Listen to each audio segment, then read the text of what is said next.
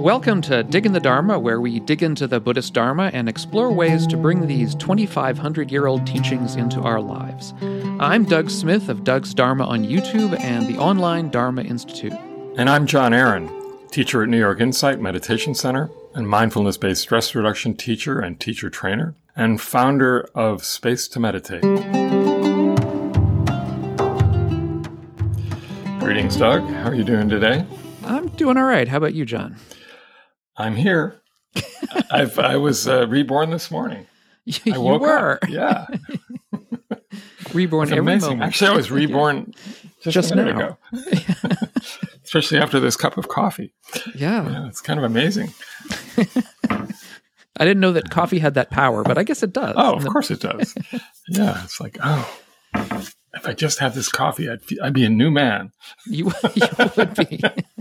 So, yeah, we're dropping hints that the topic today is rebirth, Rebirth, yeah. which we swear that we've talked about before, but we couldn't find the episode. And, you know, we'll come at it differently today anyway, because we've all been reborn since then, depending on your view of rebirth. That's right. Um, I think yeah, I was going to say. I think before we what we discussed was secular secular Buddhism, which sort of is a kind of a talked about rebirth as well. But in what sense would we have taught? I mean, I, that's that I don't remember.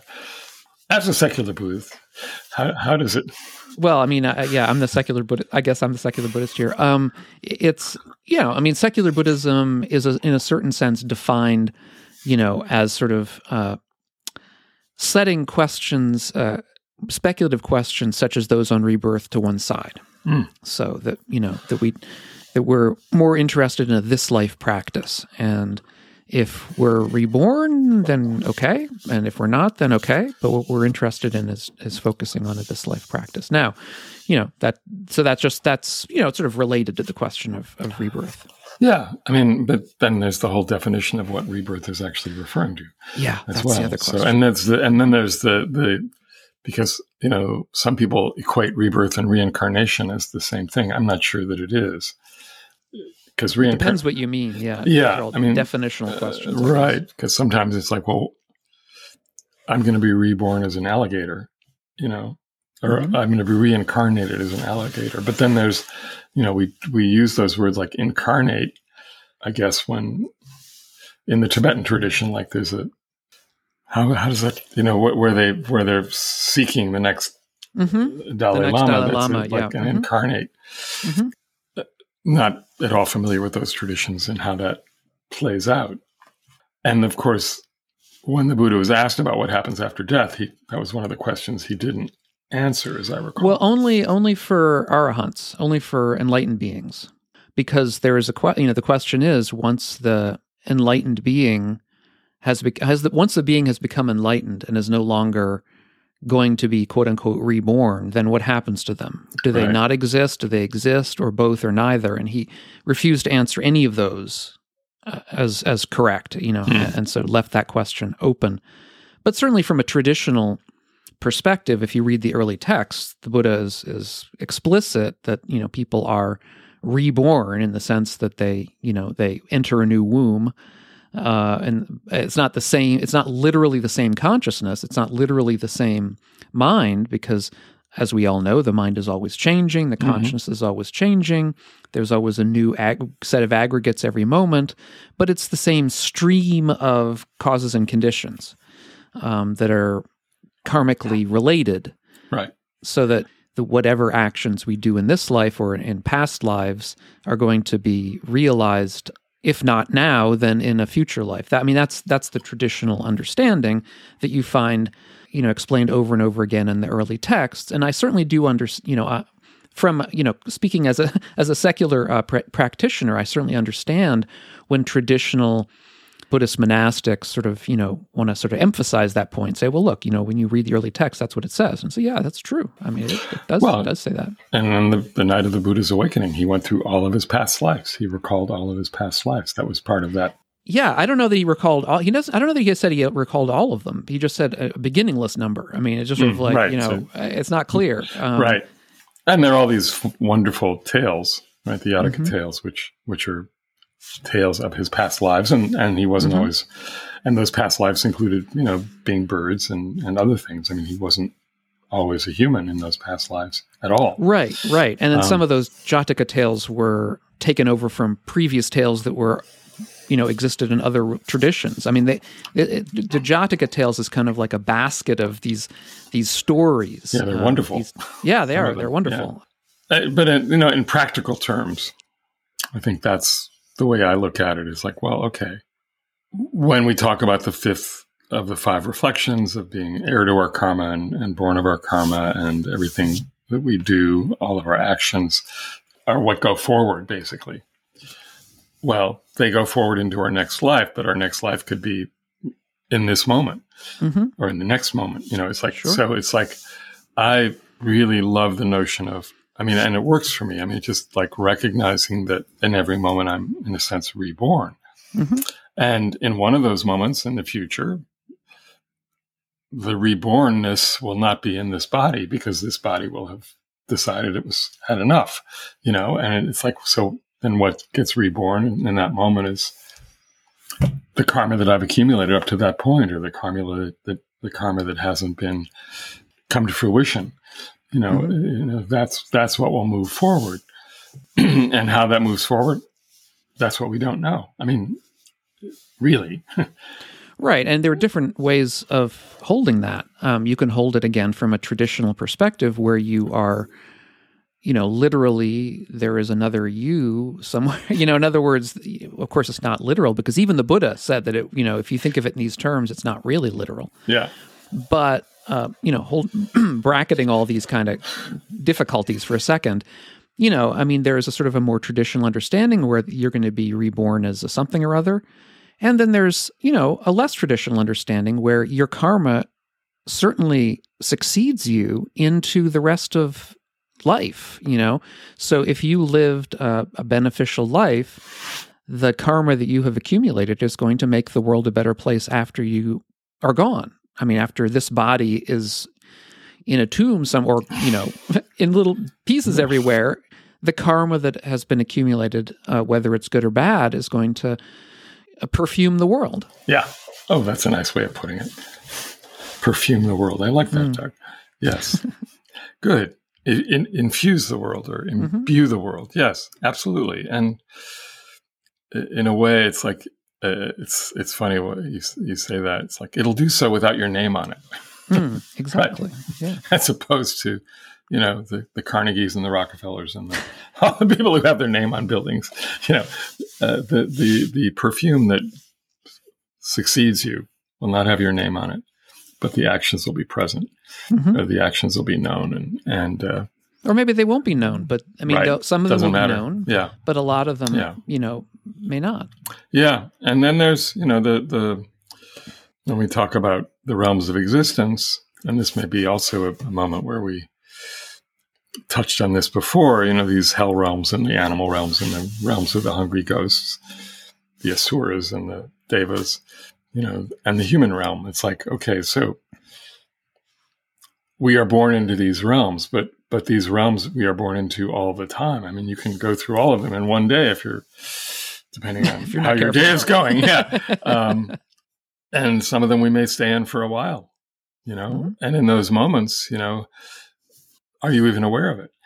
And if you're in the human realm, of course, you are aware of it, but you're still stuck there, stuck in the realm of the hungry ghost, always wanting more until you recognize, oh, wait a minute, I've got to get out of here, or whatever it is that happens.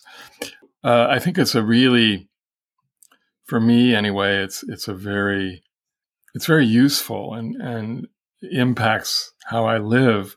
Recognizing that not only am I reborn in every moment, but anybody I'm with is also having the same experience, although they may not be aware of it. And I'm not even aware of it, you know, except knowing that and this harks back to the conversation we had last week around precepts. You know, if we're not practicing the precepts, you know, then the likelihood is that some of our karmic actions were not so good. Uh, some of our actions were not so skillful. You know, and and how is that impacting my next life, as it were, mm-hmm. or this life that I've just been sure. reborn into? So for me, it's just this continual moment to moment rebirth in a sense. Yeah, and I think it can help us to sort of relax around the idea of identity, self identity, and the ident- identity of others to see the world in terms of continual rebirth and renovation, and that every moment is a new moment rather than seeing it as I'm the same person I was yesterday. Right. You know, which which le- you know tends to you know, can tend to make us sort of harden around our own good and bad qualities or you know i'm a bad person i'm a good person i'm a you know whatever it is however Yeah. we we describe ourselves if we think of those in terms of continual rebirth and you know renewal and ending you know and, and death a, a death and a rebirth you know that allows i think for us to perhaps see ourselves and and again see others in a more fluid way and a less you know stuck way Yeah, indeed. And this, you know, this is not necessarily unique to Buddhism. I mean, this model might be, but I think even if we look at other traditions, other religious traditions, you know, are we reborn in heaven or are we reborn in hell? You know, and at, at any moment, of course, or or do we go to heaven or do we go to hell? I think you know, on, the- on the, I suppose on the in the more uh, Christian view of it, but we can enter a hell realm at any time. Hmm you know and it's it's that hell realm that i'm much more concerned with than whatever happens next. Um, right and what am i bringing to that hell realm that you know may have an impact?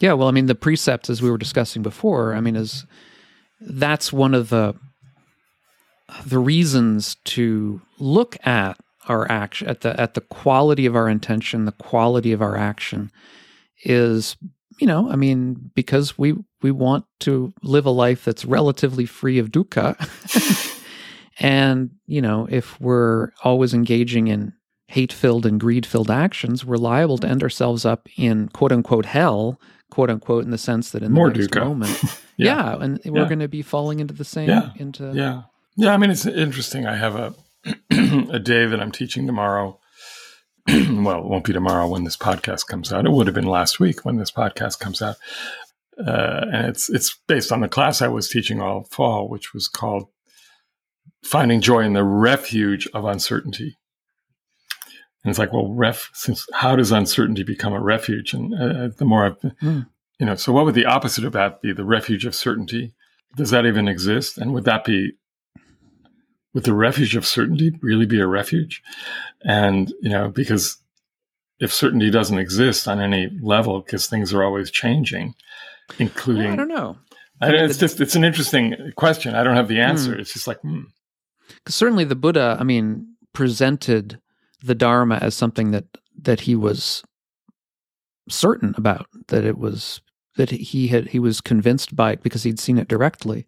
I mean, it's a certain set of there's a truth absolutely yeah, yeah. Um, but in terms Four of other Truths. other other certainties Hmm. you know i will always have this home i will always be this Ah, person yeah. i will always be Mhm.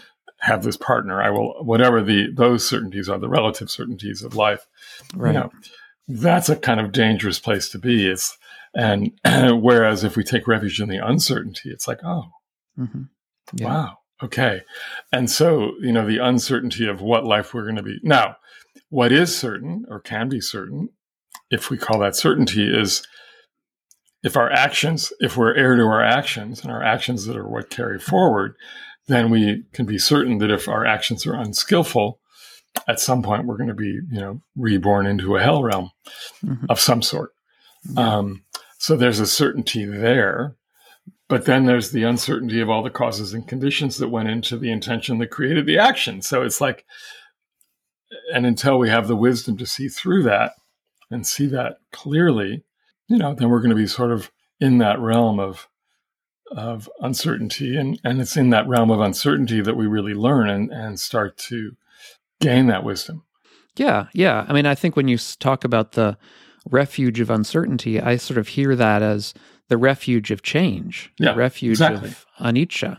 yeah That that once you see change for what it is, you're sort of well, what you're really doing is taking refuge in the Dharma. I mean, you're understanding the way things are, yeah you know through because you under you you see that that change for what it is. I mean, you understand that things are not going to be stable, that you're not going to be able to, right. you know. And that's not a bad thing. Yeah. Well, it, it is what it is, whether Yeah. it's good or bad. yeah.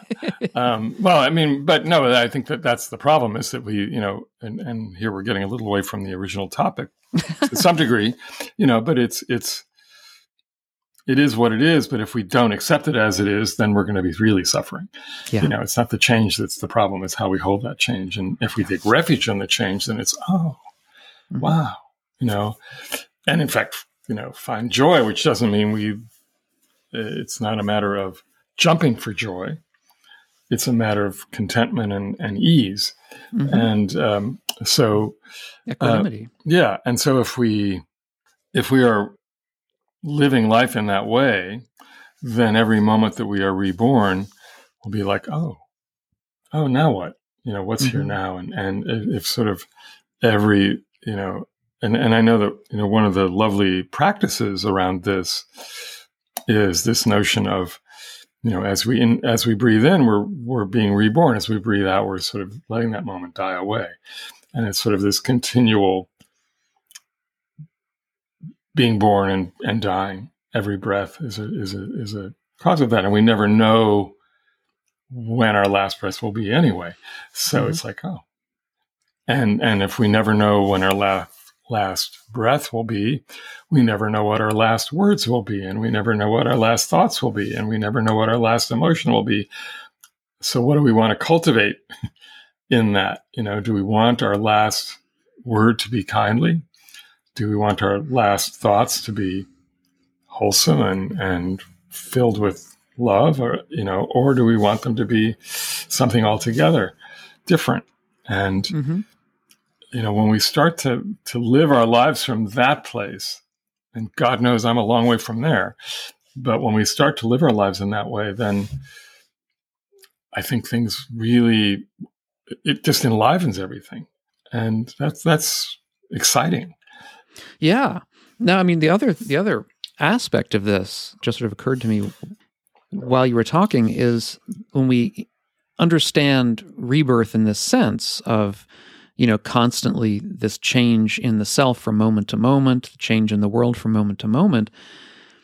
How does that fit in with the idea, the Buddha's idea that he was looking for an end to rebirth, that he was trying to overcome yeah birth and death. That's the that's the aim of the practice is to overcome birth and death.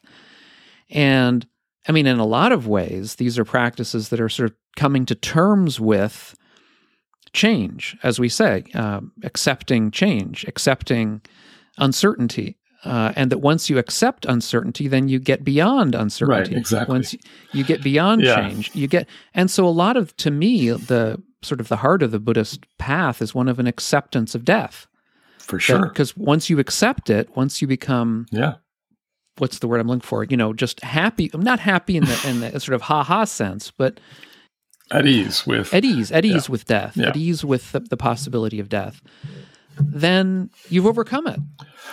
yeah and that's why one of the synonyms for awakening is the deathless Right. Yeah. and so in a sense as we practice i mean so yes that's why that practice can be so i think so powerful because or just any of the death practices Mm. you know because it's like we lose our fear of it and it's like oh yeah it's just another transition into something else. And there's nothing to die essentially or no one to die. And so if there's no one to die then what's being reborn? Yeah. you know? And then what happens next we don't know because he never talked about it. It's just sort of if you, once you've reached that level right you know what is what is there right? Mhm. and it's not like arahants didn't respond it's not like arahants didn't have names it's not you know they but there was something or there is something in in the way they live their lives as they Well, there's no clinging. There's no Yeah, clinging there's to no clinging clinging to anything. yeah. And and there and there's just the knowing of the anicca, right? The knowing of the impermanent nature, the knowing of the uncertainty. And you know, the knowing of the uncertainty and the and the easefulness of the uncertainty, maybe even the joy of the uncertainty, Mhm. you know. and Uh, then the knowledge of the non-self, Yeah. of the yeah, yeah, selfless nature of all Yeah. of these phenomena. yeah. So good. You've helped me with my talk tomorrow. Um, no, it's great. That's Uh, good. yeah, I mean, I think it's really, you know, it's it's very hard to live our lives this way, but really, once we start to practice it, and we can practice it, you know, in our meditation, we can practice it as we're walking down the street. uh, there, there are some death practices which, you know, it's just the acknowledgement as you pass everybody on the street that they too will die, or you know, it's like we don't know Yeah. when, you know, and it's like if every step is potentially your last step hmm you're going to wake up Yeah. in that moment because you want to be fully present, hopefully. Well, there's Um, a whole range of things. I mean, for instance, uh, you you go from uh, one of the central parts of the Satipatthana, the four foundations of mindfulness, are these charnel ground contemplations, Yeah. which are really quite strong, and that most people nowadays, when you think of foundations of mindfulness, they sort of pass over that. But Yeah. it's really one of the deepest practices. Yeah. But then also you have a very uh, much, I would say, not necessarily simpler, but a more a, practice that's less about dead bodies, but just the practice of seeing the passing away of each moment. Mhm. So we can attend just as we attend to each moment's existence. We can attend to its arising. We can also attend to its passing away. So you can, you know, I mean, and I remember having done this practice a number of times and finding it really interesting. You know, just watch the things, watch the way they're passing away all the time. You know, Yeah. that, that every moment is always ending. Yeah, Um, and that's a death practice in a way. for sure. Um, Absolutely. Yeah, watching you know, the endings. yeah. Very important practice. As well as watching the beginnings. Sure. You know? So it's Yeah. like Yeah. And and so, you know, as we as we really bring these practices in, they're so rich and so important. And it's you know it's kind of unfortunate we don't have charnel grounds, but it would be a mess if we did. Um, well, I remember you had some videos. That you Yeah, us in one of the right. Classes. Yeah, yeah. I don't know what years happened to those. My teacher sent them to me. But maybe they were just online, YouTube. You could probably YouTube charnel grounds and I don't know. You know, those things are probably getting demonetized. I don't know if they're getting deleted from. But oh, anyway, that could be, yeah. But it was just, know. you know, it was a Yeah. picture of this guy that worked on the charnel grounds and he would just go Mhm. through sort of chopping up the bodies so the vultures could come, Mhm. have le- an easier time of it. And this was his job. Mm-hmm. And of course, you know, in, in the countries that still have them, monks will go and sit, you know, spend the night there as part of their practice. Mhm. Yeah, we don't have that opportunity, for better or for worse. Mhm. But um, well, there, are, you know, there are other things that we could do Yeah. to substitute if we really wanted to. Yeah. Um, for sure, um, and I, you know, I, you know, it's not going to be something that's going to be for everybody. I understand, but I think it can be very helpful Yeah. to us, yeah, especially with a attachment to the body as as, as Yeah. such, because we tend to be, you know, we tend to identify ourselves with our physical bodies. That that can be. Uh, Well, I mean, just anybody who's spent time with somebody who's dying and maybe right up to the Mm. moment of death sees that transition. yeah, you've done that. I've never. yeah, yeah, yeah. It's it's a very it's a it's an important. First off, it's a privilege, Mm, of course. um, and there is something that you you are fully aware of as it happens, and it, and it can certainly have an impact on on your attitude, your attitude toward life and death, and and this body. You know. right. uh, Now, now- uh, is that the Zen? Was it Zen Center for Content? Yeah, I mean, I well, I, I, that started there as you know, but actually, it was more after being with the Zen Center for Contemplative Care that I just worked at hospice for a while. But even I had two students that died, and I happened to be there when they died, Mm, um, and that was a real privilege. Um, it was completely. I mean, I was there to be with them, but I didn't know they were going to die in that moment. mhm. Um, and just one dear friend of my mom's, I happened to be at the um, hospice where she was there, and I was with the family. Was her family was all there? This is old, old family friends. My mom's oldest friend, who Mm, preceded my mom and death by about six years, at least, and um, you know, I was watching the family stay there. And I just, I was, I was there with them and I said, you know, just let her go, you know, let her go. And then she just, that was it. Mm-hmm. And you could sort of sense like something in the room changes, like in that very moment. Mm-hmm. And so, yeah, it's a really, it's, it, it's, I highly recommend it. mm. If you have the opportunity to be with a friend or a family member while they are dying, you may have to leave the room to let them die, but it, you know, mm-hmm. up to that point, you know, it's, as I said, it's a privilege to, to, to be able to be there. Um, and in this, you know, sadly in this country, we have this attitude toward death, which is not helpful. Mm-hmm. Um, yeah. and, and it doesn't help the rebirth. you know, if you think of it, you know, because we're trying to keep people alive even mm-hmm. when they're ready to die. And, and thankfully, I think it's changed. Yeah, the idea of death with dignity, I think, is a, yeah. to me is a very, very important one. Yeah, but now we're getting into death, and we were really talking about rebirth. So, well, it's all related. Yeah, it is know? all related. In fact, yeah. So it all comes around. As we come to the end of this session today, I want to thank you all who have helped us survive with coffee, mm-hmm. and invite others to buy us coffee because we get reborn every time we have a sip and uh, it supports our show. Uh, you can you can buy us a cup of coffee or two or three or four, or, or become, become, a member, or become a member at digginthedharma.com. You can leave us a comment. We'd love to hear from you. We always enjoy hearing from people, and you can ask a question, which eventually we'll get to. Yep. And I just have one other announcement. So this is being recorded on December 1st. We won't air for another week or so. But we Space to Meditate, one of the my my sort of daily sangha that w- was uh, formed about three years ago. We've just initiated a noontime meditation, noontime in New York, uh, for a half an hour. It'll be guided. I, I won't be guiding it most of the time, but one of my team members will be. So if you're looking for a, a supportive place to practice with others online, and noon is a good time for you. If I mean, maybe if you're in Europe, that may be six in the evening. If you're in the West uh, Coast. On the West Coast, it's nine. If you're uh, in India or wherever, that may be middle of the night. But you know, if it's supportive, uh, you can go to um, space two, the number two, meditate.com and just join that organization, join that Sangha. It doesn't cost anything unless you'd like to. And it's just another opportunity we have. So we have 8 a.m., a 7 a.m. sit, an 8 a.m. sit, and a noontime sit now. Wow, great. Yeah. You guys are yeah. Perfect. Yeah. Yeah. So options yeah. to support your practice. Mm-hmm. Until our next show. Yeah. Keep digging the Dharma. Thanks, and Jon. We'll see you next time, Doug. Thanks for listening. If you enjoyed this podcast, please leave a review on your podcast directory. And please check us out at digginthedharma.com where you can leave a comment, buy us a coffee, and even become a member. You can find out more about me, Jon Aaron, at jonaaron.net and Doug at dougsdharma.com.